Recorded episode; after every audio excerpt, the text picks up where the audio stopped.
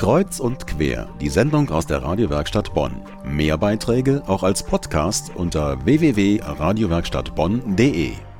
Die Bonner Rheinaue. Hier kann man sich derzeit nach Herzenslust verlaufen im weltgrößten mobilen Labyrinth. Über 1000 Meter Weglänge, gebildet aus Spannseilen und gelber Kunstplane, aufgebaut von dem Verein Freies Förderwerk Bonn.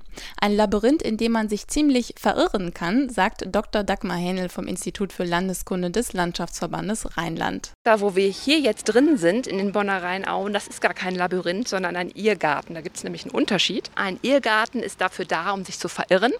Und ein Labyrinth, das ist ein ganz klarer Weg, wo man sich auch nicht verirren kann. Es ist sehr geometrisch aufgebaut. Immer in der Mitte ist das Zentrum, wo man irgendwann mal ankommen muss und wo man auch ankommt. Das Labyrinth ist ein uraltes Menschheitssymbol.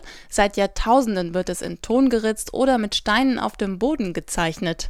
Auf der ganzen Welt und sogar in Kirchen. In ein Labyrinth zu laufen heißt, die Mitte zu finden, ein Ziel zu finden. Und deswegen ist dieses Labyrinth auch ein, christliches Symbol, was in mittelalterlichen Kirchen zum Beispiel als Bodenschmuck genutzt wurde und Einsatz fand.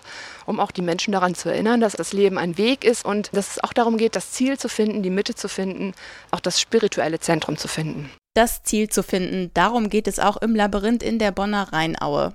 Und das ist ein Symbol für den Lebensweg des Menschen, so Volkskundlerin Dagmar Hähnel. Jetzt haben wir das Ziel tatsächlich gefunden. Das ist hier in Bonn in den Rheinauen. Es ist ein Turm, wo man jetzt noch hochsteigen kann und dann das ganze Labyrinth überblickt. Und man kann auch als Christ bewusst so ein Labyrinth gehen, um sozusagen seine spirituelle Mitte zu reflektieren, sich bewusst zu machen. Manche Dinge laufen nicht gut und vielleicht muss ich einfach nur umdrehen und etwas anders machen, mal in die andere Richtung gehen. Das Labyrinth in der Bonner Rheinaue. Verlaufen kann man sich dort noch bis zum 16. September.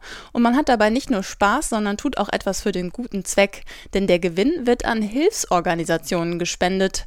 Mehr Infos gibt es im Internet auf verlaufen.de.